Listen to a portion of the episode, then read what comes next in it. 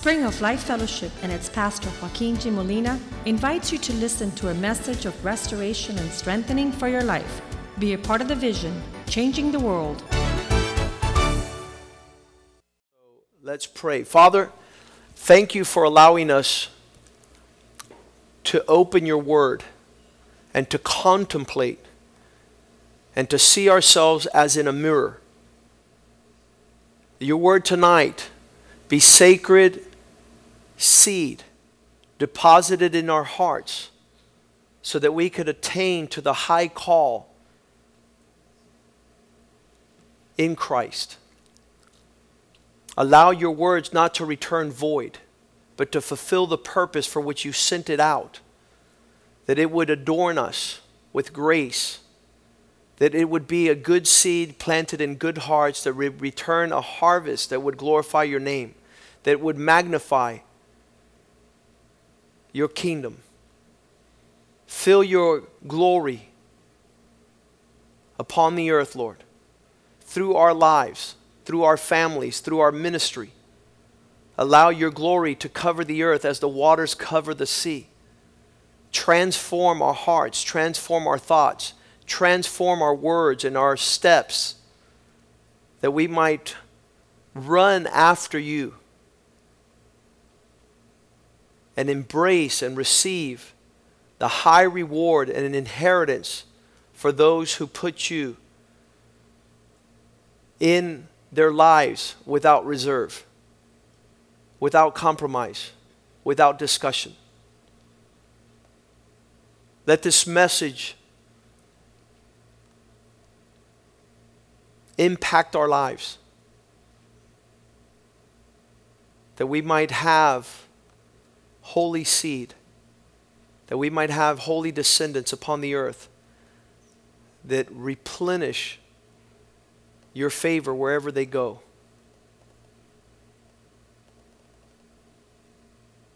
In Jesus' name we pray. Amen. Paul says these words in 1 Corinthians 9:26. I run in such a way and not without direction. I fight not as one who beats the air. This video we saw of this young girl who is not going to use the words, I can't, led her to be the state champion she is. Pursuing, regardless of the want or the lack, pursuing in such a way that which is rewarded. And so in verse 24, Paul says, Do you not know that those who are in a race all run, but not all receive the prize? Run in such a way that you might win. It's a travesty to see God be there in our lives for a period and length of time and it all come to naught, come to no consequence, no reward no prize. He says, everyone who competes in these exercises, in these games, exercise a self restraint in all things. Everyone who pursues the prize begins to exercise self control, live in such a way that there'll be a fruit of our effort and our participation. And then he says, Therefore, run in such a way, not as one who beats the air. And then he goes on to say, This is what I do I discipline my body, I make it a servant. I make it a servant disposition. I'm not going to allow myself to walk in any other manner because while I've been preaching to others, I myself might be disqualified. I myself would end up, after all this effort, not to be rewarded, not to see the fruit of my life. A lot of people don't aspire to be a champion. There's very few people that say, you know something, God wants me to be a champion. I want what God wants. God wants us to excel, where the word excellent comes from, to be at the highest regard. He says, I want to make you the head and not the tail. I want you to be on top and never beneath. I'm preparing you to rule the nations. That's God's game plan.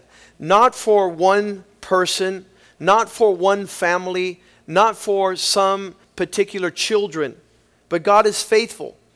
Um, I'm always amazed at the 12 sons of Jacob um, that Joseph had a heart, a servant's heart. Wherever he went, all he did was serve.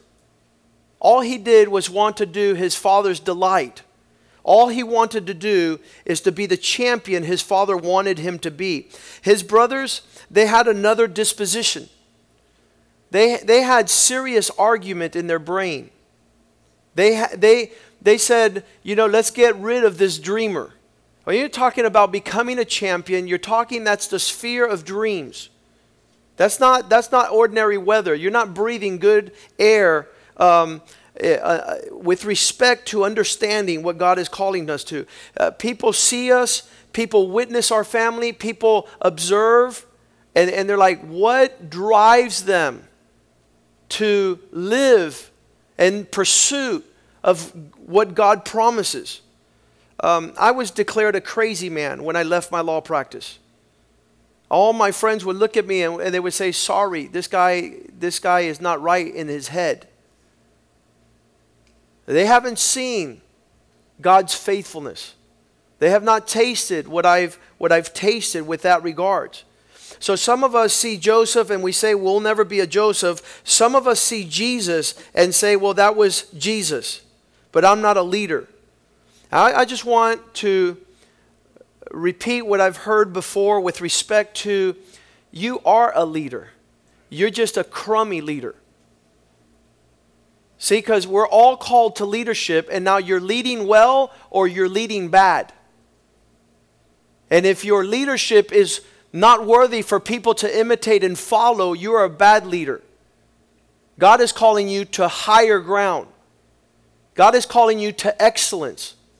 In all areas of your life, God is calling you to soar in the heights of an example because you are a son of God. You're called to be an example to the nations of the earth. You're called to be an example. As I watch the difference between a man who knows how to um, control his manner of speaking, and then you have one who, who has to whine and yell and, and speak negative. There's a big difference being able to watch your words, but that requires maturity. And God wants a leader to be excellent in all his ways um, we should strive for leadership. What, what is a leader? Jesus was the, the measure of excellence when it came to leadership. He, he has led the world. And it's because of his servant nature, his disposition to serve. It wasn't, it wasn't difficult. He says, I didn't come here so somebody would serve me. I have come to serve. I am like, like I'm among you like one who serves and not one who is desiring to be served.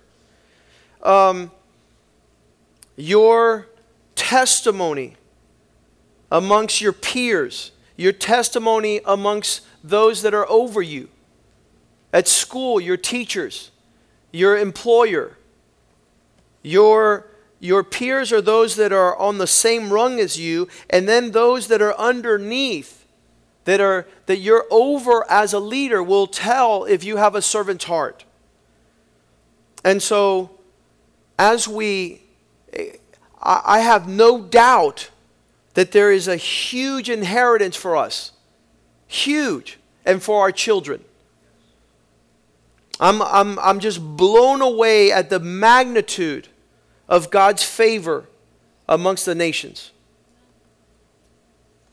God's looking for those that are willing to step it up, to not beat the air anymore, to not run like one who's not going to win. One who exercises the disciplines of leadership to, to incredible degrees. Not a leadership based on celebrity, not a leadership based on telling people what they want to hear. That's not leadership. We see that in Aaron's life. Moses goes up to the mountain, and Aaron stays responsible to the people in the valley. And when Moses comes back, there's a party going on. And when they ask him, What are you doing? He says, Everybody wanted to do that, so that's what I did. That's not a leader. A leader leads people to be the champions God wants them to be. So 2 Timothy 2:15, Paul preparing his young disciple says, "You should work hard." The word be diligent is is put a lot of effort into this. Move with incredible energy to present yourself as a leader that's approved, a worker that need not be ashamed, and who has rightly divided the word of truth. These are, these are um, sometimes when we travel, we, we see some people that think that this is going to come from heaven and go abracadabra from now on, you are the messenger of the Lord. And it doesn't happen in that regard. A messenger of the Lord is one who diligently presents himself right before God. And so um, he talks about what ruins your ability to present yourself as a great leader in the next verse, verse 16. Avoid. Make sure you don't get in the mindset of words that when you're being challenged to be excellent for the Lord, you are speaking in worldly terms. You're, what words coming out of your mouth affect your behavior towards more and more ungodliness. And, and I, I hope you capture that. That, that when the high regard for excellence comes on your life, you don't take the low road of nobody likes me or they have something against me. Or I can't believe the circumstances don't fit to what I like. Because I've never seen an athlete that's a champion speak in those terms. This leads to laziness, it leads to not discipline, it leads to continue um, to lead your behavior to take the form of your words. Avoid these words that have no worth, foolish talk, that only leads more to ungodly behavior. A champion in Christ is a servant all out in the predicaments of the most difficult and adverse terrain. You're not a champion because things are easy. You're not a champion because everybody likes you. You're not, you're not going to go where God wants you to be because it's a friendly and nice place. You're going to pay the price. You're going to have toiled hard and suffered long and put up with, with adversity and conflict and beat the odds. That's what makes you a champion. And so these take, in, take on a lot of, a lot of uh, um, description. They take a lot of forms that are very, very uh, wearisome, very heavy burden, very, very long. And, and, and so describe everything that requires you to understand the overcoming of. And so we all start, and I start with the basic premise of 1 Corinthians 1.26, that, that there's nothing impressive, impressive about us in the first place. There's nothing that causes somebody to lift us up as spectacular because God has chosen those things that are not mighty, those things that are not noble. I wish my last name was Roosevelt or Kennedy. I wish I had a, a last name that would promote me. But it's not like that. God has chosen, verse 27. See that not much of us are noble and worthy but God has chosen the foolish things of this world to shame the wise. God has chosen the weak things to put to shame the things which are mighty. So a leader is not one who is born with form and, and, and stature and, and has favor. Uh, I, I, had that happen once where a, a, gentleman came up to me. He goes, Well, uh, you're, the, you're from the doctor's family. I was like, wait a second. My dad studied hard and long to be a doctor. He's not a doctor because he was born a doctor. He studied super hard and in a language not his own because he studied in Cuba and then came to the States and studied again and, and, and paid the price for the favor of what he enjoys. But a lot of people won't like that. They think we were born with a silver spoon, and it's not like that. Not, not, we don't come from high and mighty. God has chosen those things which are base. What for? Verse 29. So that every single one of us would know that it is the glory of God and that no flesh should glory in his presence. That means um, greater the acknowledgement of what God has seen than what men cater to. Listen to what I'm saying. I'm a servant of God not because of what I do in the flesh, but in the supernatural favor of God of what is taking place in the spirit realm. Faithfulness to, to be present. Uh, Derek Prince says 90% of a champion's life is just to show up. Why? Because just a great majority of people are not showing up. There's a huge void. There's people that are not participating. He's writing to a church, in, in the church of Corinthians, is a church of a lot of confused people. They are arguing, they are competing, they're trying to figure out who serves more, who serves less. I belong to Paul, I belong to Apollos. And he says, I'm glad that I'm not a part of any of your spiritual development because he says, I haven't, I haven't baptized any of you, and I'm glad. I'm glad I'm not part of what's happening spiritually in your life because it's a fraud. And this is what we learned this week at men's meeting in Judges chapter 17, where there's a man who is, he's, he's catering to his religious devotion that is all himself. And in the last verse, he so deceived, he says, Now that I have, uh, Judges chapter 17, the last verse, now I know that God is with me. Since I'm, I'm, I'm doing everything I want. I picked who's I'm going to listen to. I picked how he's going to participate. I picked I'm not going to give a tithe. I'm just going to give him a little a little offering. And since he's a backslidden priest, he says that's fine. There's no problem. So leadership is not about man's favor upon your life so that no flesh glories in his presence. He he says well, there's a chapter, chapter 12 of 1 Corinthians is all about the gifts, and chapter 14 of uh, all about the functioning of the gifts. Chapter 11 is a chapter on love. So he says all that's going on without respect to the service you do is an issue of love. You guys don't have a clue because that is the forefront of being a champion. Listen well. The forefront of the people God uses are those that have a capacity to love without hypocrisy.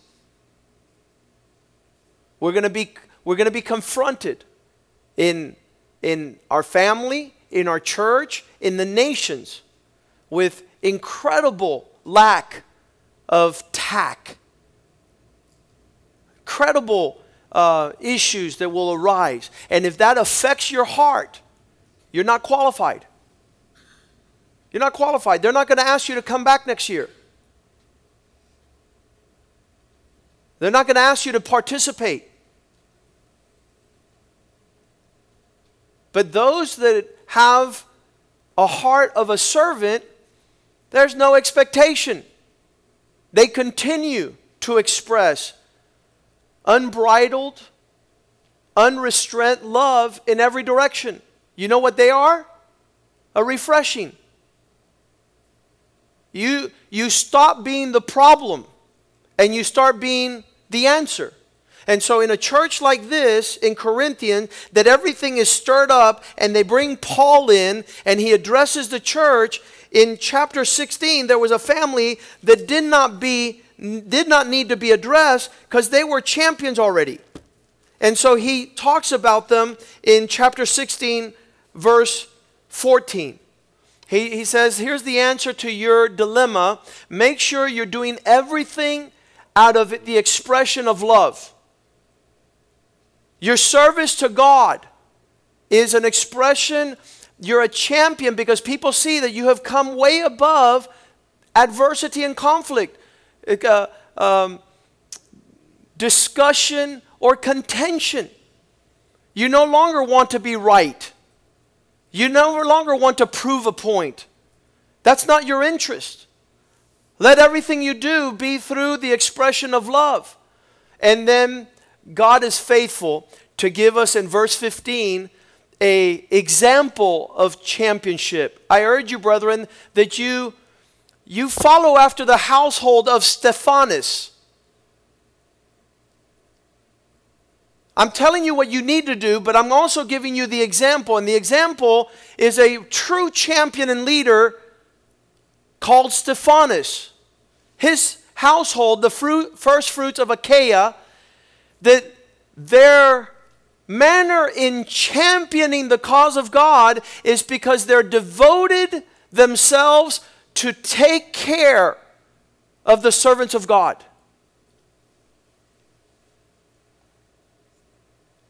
I, love the, the translation here.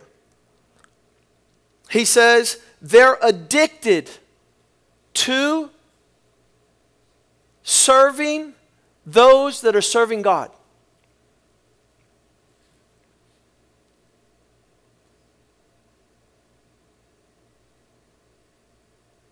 Their central effort in existence in expressing their love in all things is to be addicted to the ministry of the servants of God, the saints.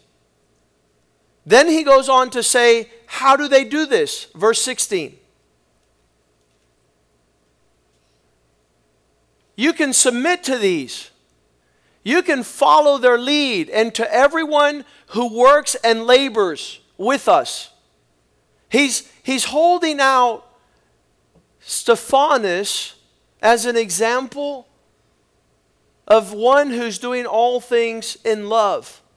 By refreshing the servants of God, he says, because they do so, they have a place of authority. What is Paul telling them to do?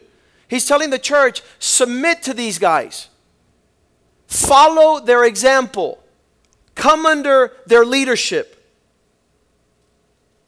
when uh, we're, we're seeing this verse, um, I, I don't think it's, it's a coincidence. The name of Stephanus is one who is crowned with honor. That's what his name means. Eh, you're going to be crowned with one of two things as a champion. You're going to receive the acknowledgement of your servanthood, or people are going to see the fraud of your appearance of being a servant. Stephanus' name crowned with honor. When he says that he has devoted himself to the service of the saints, he uses the word, the Greek word tasso. This man does not leave his station. The place he's been appointed to is the place where he serves from. They are stationed, assigned, appointed he says he's taken care of the responsibility that has been entrusted. There's all sorts of, of leaders that do not want to attend to anything entrusted.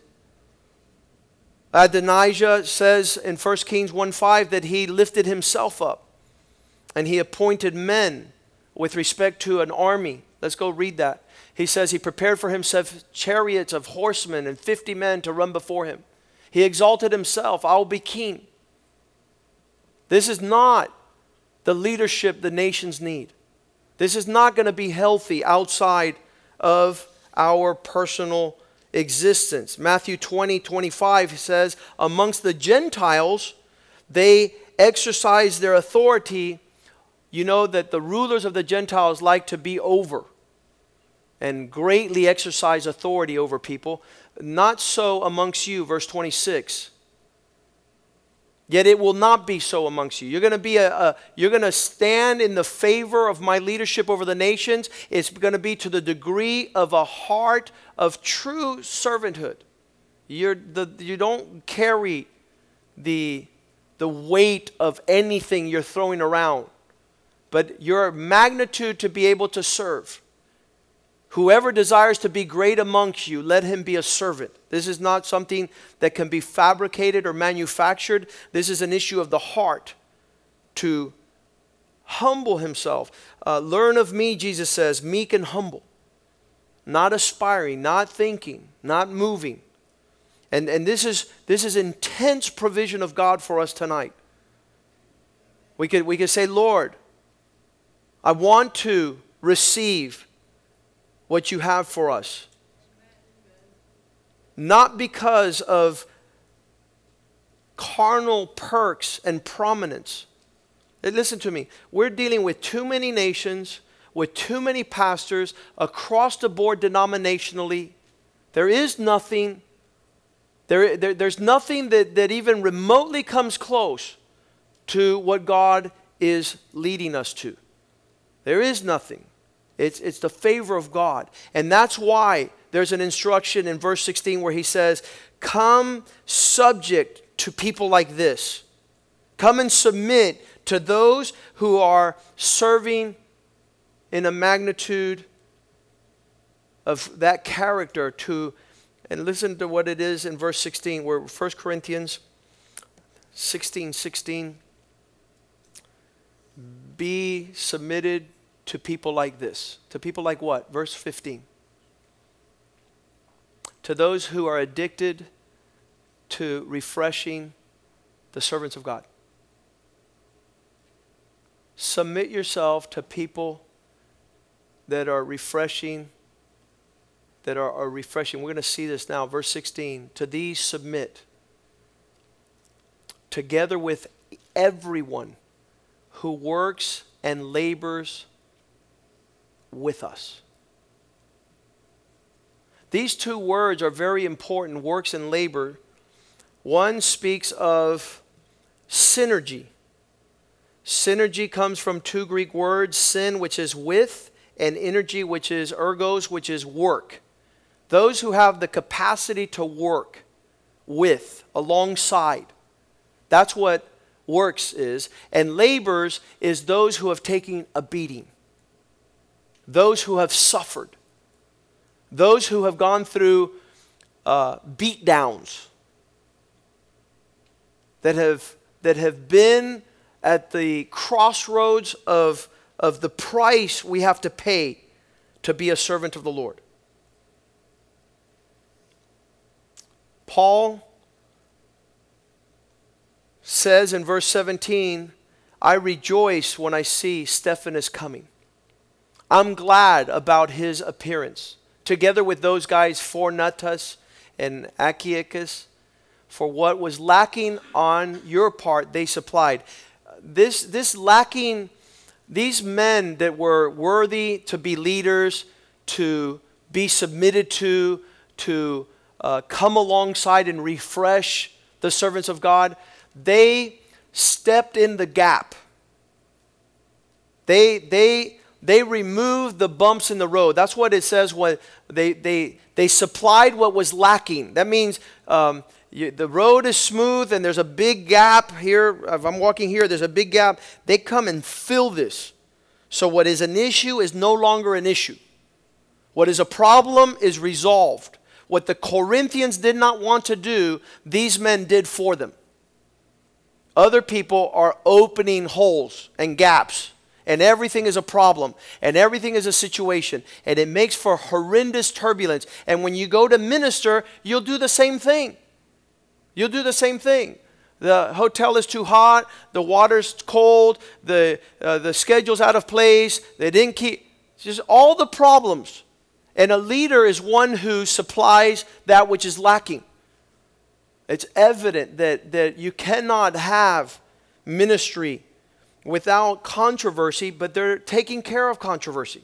There was a great mix up in that church, but these men were, were holding. Um, I, I put it down in, in a previous, in, in, in a section that's coming up. And then it goes on to say in verse 18, because here in the lack they were supplying, these men were a refreshing to my spirit and to those who were creating the problem. How many are seeing a high caliber ministry right here? They, these, these guys are not playing games. They're not bringing issues. Uh, of course, there's issues. Some man said like this I love ministry if it weren't for people. I love church if it wasn't for the ministry team. My pastor is the problem why we're not doing what we need to do. And so it's all over the place. All over the place. And the issue in this church, you could say with me, was immaturity. He says, You guys are like kids. You guys, I wanted to come to you as teachers. I wanted to teach you something I couldn't. I couldn't teach you anything. Instead of being teachers, you needed milk, he tells them. You need to start all over learning for the basic principles that selfishness is the opposite of love, and you're still stuck on you. You still want to express you. You still want to feel you. And so that makes for a horrible leader. That makes for a horrible. Um, I, I, was I was read. We were watching last night. Theodore Roosevelt. He was out doing a campaign, running for president, and somebody shoots him. I'm like, listen, presidential election over. I'm leaving. I'm going to the hospital. I'm about to die. He says, no, no, no. Wait a second. I, I came here to say a speech. And he has a bullet in his chest and he says he doesn't care about the bullet. He doesn't care about the guy who shot him. He's there because he wants to lead the nation. I want a president like that. I want a leader like that. He puts himself aside and he's going forward. And so Paul is saying this these men refreshed my spirit. And they also, at the same time, refreshed yours. Therefore, make these men remarkable among you. Acknowledge them. Give these guys their platform. Love that verse. Give them recognition. If anyone has is unable to do this, verse 19, if you do not love the Lord, I'm sorry, it's a little bit further down, verse 22. If you cannot attain to this, if you do not love the Lord Jesus Christ, if you can't live at this high call of expression, then this is, this is, a, this is a, a horrible proclamation. Let him be cursed. Let him never be able to prosper or be fruitful or have any expression. And so I feel God wants to do great things, but I feel also that they're not going to come to pass, and we will have dropped the ball, and we will have had a bump in the road that unsettles our, our destiny and our call. 1 John 3:16 our example is Christ. We know he loved us cuz he laid down his life for us. And because we have him as an example, we also ought to lay down our lives for the brethren. It's not about you anymore. That, that was a long time ago. It was a long time ago. Leadership looks attractive from a distance, but the truth is not that attractive in a near close up view. Leadership is all about laying down your life sacrificially for those that many time will not even have a clue what you're doing. God's maximum expression of this principle is John 3:16. He so loved the world he gave. And he gave until it hurt. He laid down his life. He, he put it aside. He wasn't, he wasn't concerned with this. This is easy to do when people are nice and difficult to do when they're impossible and they're unlovable. John 13, 1 says that when Jesus was among us, he demonstrated this love um, and made sure that the expression of his existence it says before the feast of Passover, when Jesus knew that his hour had come, that he should depart from this world to the Father, he had proven he had loved his own who were in the world. And he loved them unconditionally. There was no lapse, there was no break, there was no, I would have, I could have, if only they weren't that difficult. Romans 5 5 is the source of this love for the heart of a servant of God who God wants to use is to be connected to the Spirit of God because waiting on this reality doesn't disappoint us because the love of God has been poured out in our hearts through the Holy Spirit who has been given to us. Um, if you see the defects and those that, that you're called to serve and work and refresh and exist with, you need a time saturated by the Spirit of God.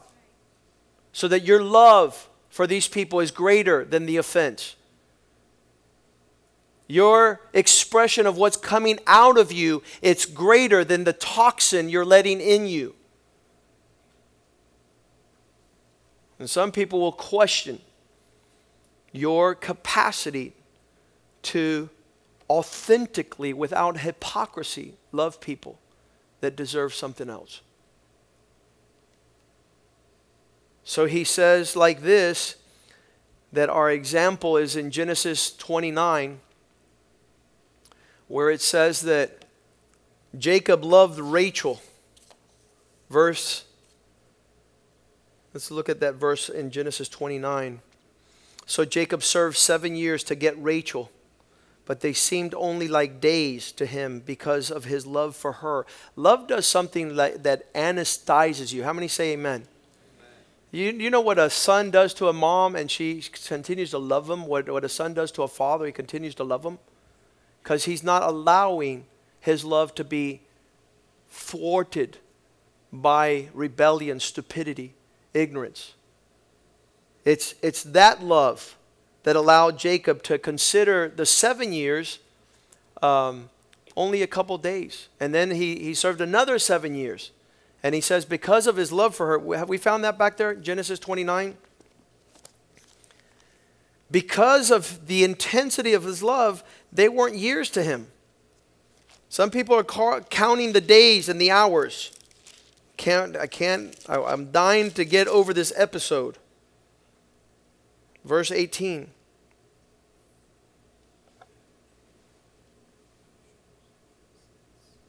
He says, uh, Now Jacob loved Rachel, so he said, I will serve you seven years for Rachel, your younger daughter. And then he says in verse 20, So Jacob served seven years for Rachel, and they seemed only a few days to him because of the love he had for her. This, is, this has to be the overriding sentiment in a, a, a man or a woman who intends to be a champion for God in this world never wavering, not unstable, not selfish, not setting up uh, in the church. There was, there was a constant setting up of us and them, we and they. 1 Corinthians 11 18. For in the first place, when you come together as a church, I hear there's divisions that exist among you. And in part, I believe it. I hear that you're so caught up that you don't see the church as, as God's hand to fulfill his purpose. You still want to separate. In verse 19, he says, and these need to happen. There must be a separation, there must be divisions amongst you. There must be those that are saying we, them, us, and they don't see the whole picture because that way you'll be able to tell who is a true servant You'll be able to recognize the people that are, that are unable, unable to walk. There must also be factions among you that those who are approved may be recognized amongst you. These factions, these divisions, these splits, uh, preferences. Well, uh, we've had it happen many times. If I get to work with Paul, then, then I'll, I'll come and I'll be a part. If I get to work with Rosie, she's fun and we'll do uh-uh. That's that's baby stuff. Could you please say that's baby stuff? Yeah, so I feel better. Now you guys are preaching to me. It's baby stuff. What are you doing? How could you be part of a world changing team if you can't get along with the people here, the families here? You have mounted yourself up in a, in a scenario above those that, that are most worthy of your embrace and your participation in your love. What are you going to do when you get stuck with somebody from a foreign country that doesn't know? One of the one of the men in one of our uh, conferences, one of our sessions at a church, he says, "Pastor, thank you for your book, but I don't know how to read." What do you do? Well, then then, then I can't lead you, brother, because I'm only going to lead those people that went to school. I said, "No, here's an audiobook. You get to hear it too." God wants you to have the provision. That was powerful. Otherwise, we, we, just, we just segregate ourselves into little groups and, and we lose it. We lose the testimony of Christ. Notice that he's talking about seasoned family. He says these were the first fruits of our labor. Verse 15. 1 Corinthians 16 15. He says these guys were there from the beginning the first fruits. And this is a sign of perseverance. They're not there for a season, they're there full on. They're addicted. They have addicted themselves. Read that word if you get to devoted. They, they have consecrated their relationship to the ministry by refreshing the men of God. Verse 16, um, they have the synergon. They have the ability to work with. They, they, they are able to, to, listen what it says, to work together, help in work, partner in labor, put forth together, assist with the business. The, the first part, sin, is with. We said that already. The second part, orgon, synergy. The second part, that you know, some people want to just be here with us and they don't want to work. And then some people want to work, but with, not with anybody. So if you don't have the complete synergy, nothing's taking place. We need to have the disposition to work and to be with. And then the second word there, labor, uh, is the word toil. Um, those who have been cut, those who have been hurt, those who have, have um, had trouble and involved in intense labor. These were the ones we come under, see that they refresh and supply that which is lacking. They stand in the gap, they fill, they, they catch the ball that is dropped, they make incomplete things complete. They fill the holes so there's no bumps, there's no turbulence. They address issues and resolve them. They don't create more, they don't create voids. This is Paul's example in ministry because he's not only calling to these men as recognized men of God that are refreshing, that are addicted to serve. Um, 2 Thessalonians 3 7, he says, For you yourselves know how you ought to imitate us. You yourselves know how you're to follow our lead.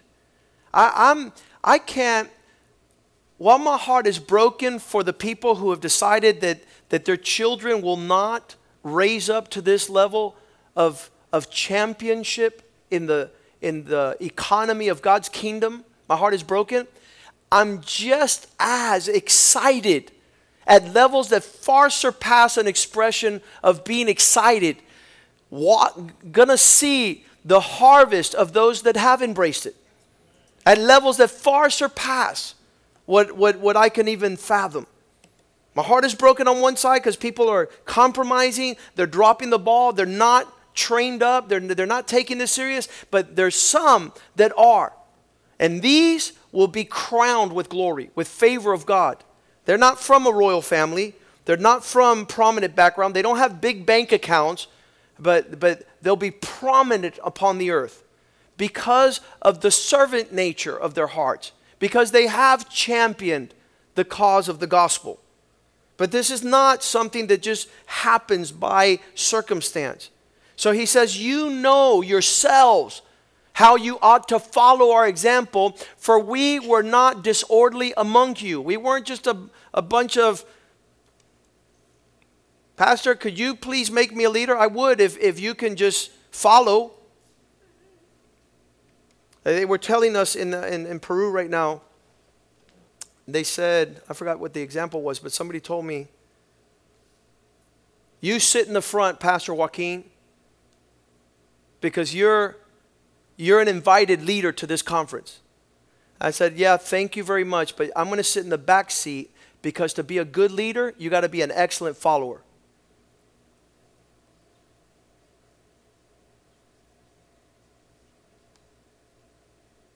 How are we going to get to where God is leading us if we don't let people lead us? You ought to follow, for we were not displaying something that wasn't worthy to follow. We weren't, we weren't all over the place. And so Paul continues, he says, verse 8, nor did we take of anybody's portion. We weren't overstepping our bounds. But worked with labor and toil. There's the words. What he's telling the Corinthians to do, he's actually doing and telling the Thessalonians to do. This is synergy with toil. Well, I don't like to take a beating. Well, then you're not a servant of God. Well, I don't like to be offended. Well, you're not like Christ. God cannot crown you with honor. There is no inheritance for those who serve themselves. Night and day, so that we would not be a burden, so we would be a refreshing. So we wouldn't dig a hole to have turbulence and have, have be an issue, an unresolved issue to any of you. Verse 9. Not because we're not in a place of authority to do it, but we want to make ourselves an examples of how you should follow us. I love this trip that Pastor Rivera took to Houston. I love it. These are, these are the behind the scenes issues that people don't see. I'm about to take off to Peru, and Pastor calls me. He says they've invited me to Houston to share at a men's conference. But I want to do, I want to do what you tell me to do. Nobody does that. He's been in ministry way longer than me. I'm, I'm, I'm submitted to what you want me to do. I said, go and go fast and go furious and give them what we have. And I thought that was exciting.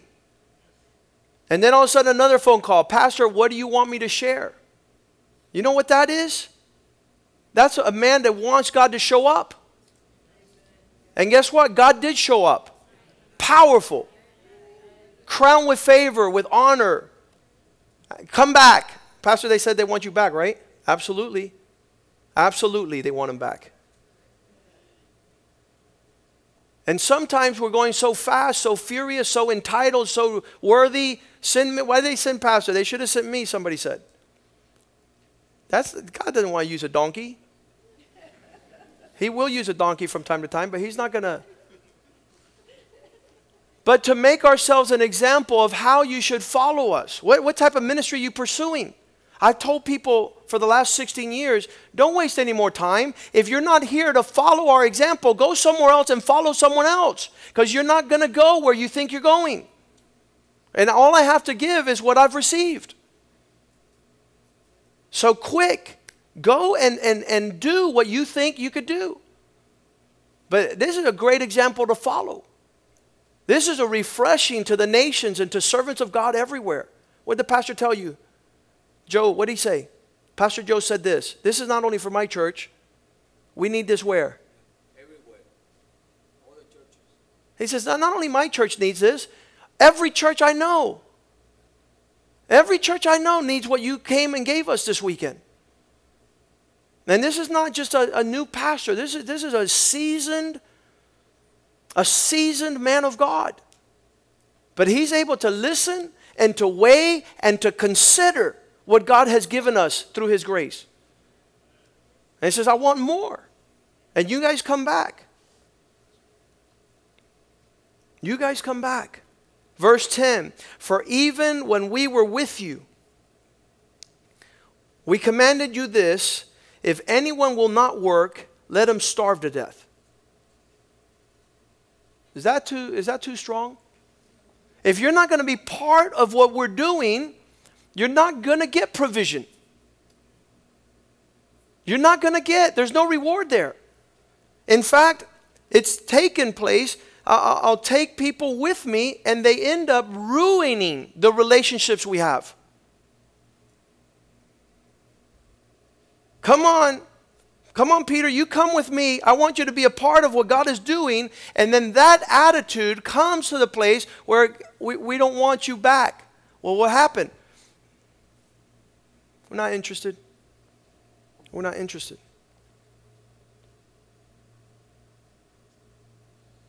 Verse 11 For we hear that there are some who are present among you that are out of order.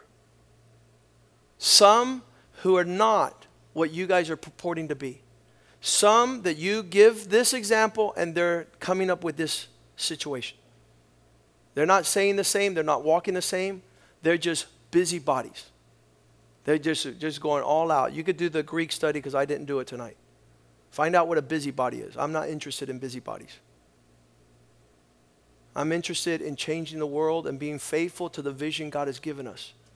To walk in such manner of order and example that people, without hearing our message, they know we're intense.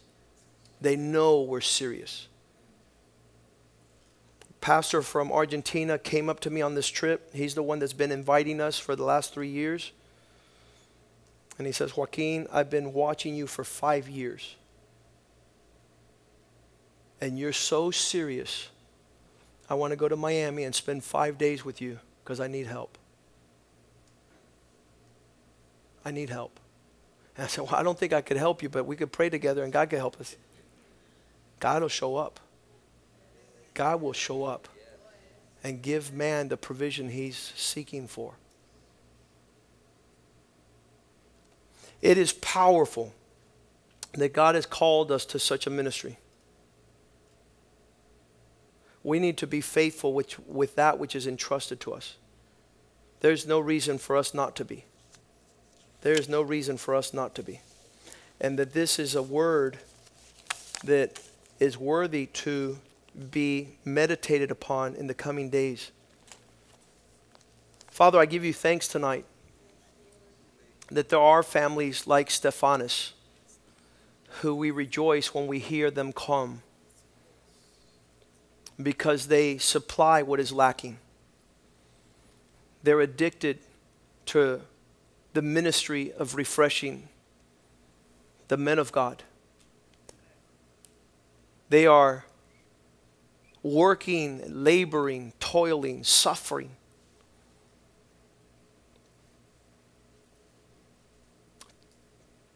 as examples in a place where other people were just filled with themselves. They were not doing all things in love. They were full of carnal, immature, unloving, competition, posturing, factioning, divisions, seeing prominence and priority and worthiness when we are called to be your example. I pray, O oh God, that this word not fall on stony ground. I pray that this word fall upon the hearts of world changers so that they can do in the nations what they have done here many, many more years before you launched them into purpose. We give you thanks that the coming of Christ is at hand, and we have not time to waste beating the air and walking around in circles in the desert in rebellion and disobedience, pride and arrogance, posturing for leadership and position. Make us servants so that we go where we're told to go, we say what we're told to say, and we are entrusted with that which you've entrusted this local church to bless the nations and refresh them. Make us a servant not only in our houses, with our wives and our children, in our church, with the families that could recognize the church, the evidence of mature, selfless, surrendered servants, called to be entrusted with provision of great treasure. Transform us that we might become the embodiment of your love and serve.